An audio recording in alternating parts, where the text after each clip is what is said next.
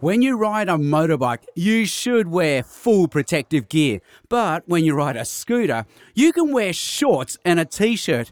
But what's the difference? You ride at the same speed, you face the same risks, but on a motorbike, it's all about danger. But on a scooter, it's all about being chill.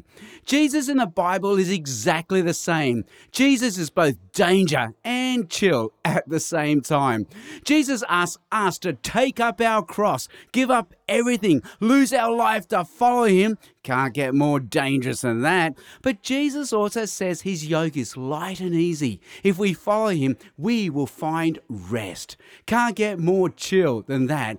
Danger and chill. Lose a life, gain a life, motorbike and scooter.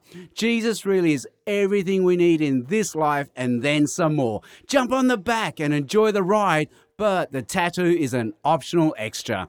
G'day, I'm Sam Chan with God in 60 Seconds. For more space to think and talk about God, go to thirdspace.org.au.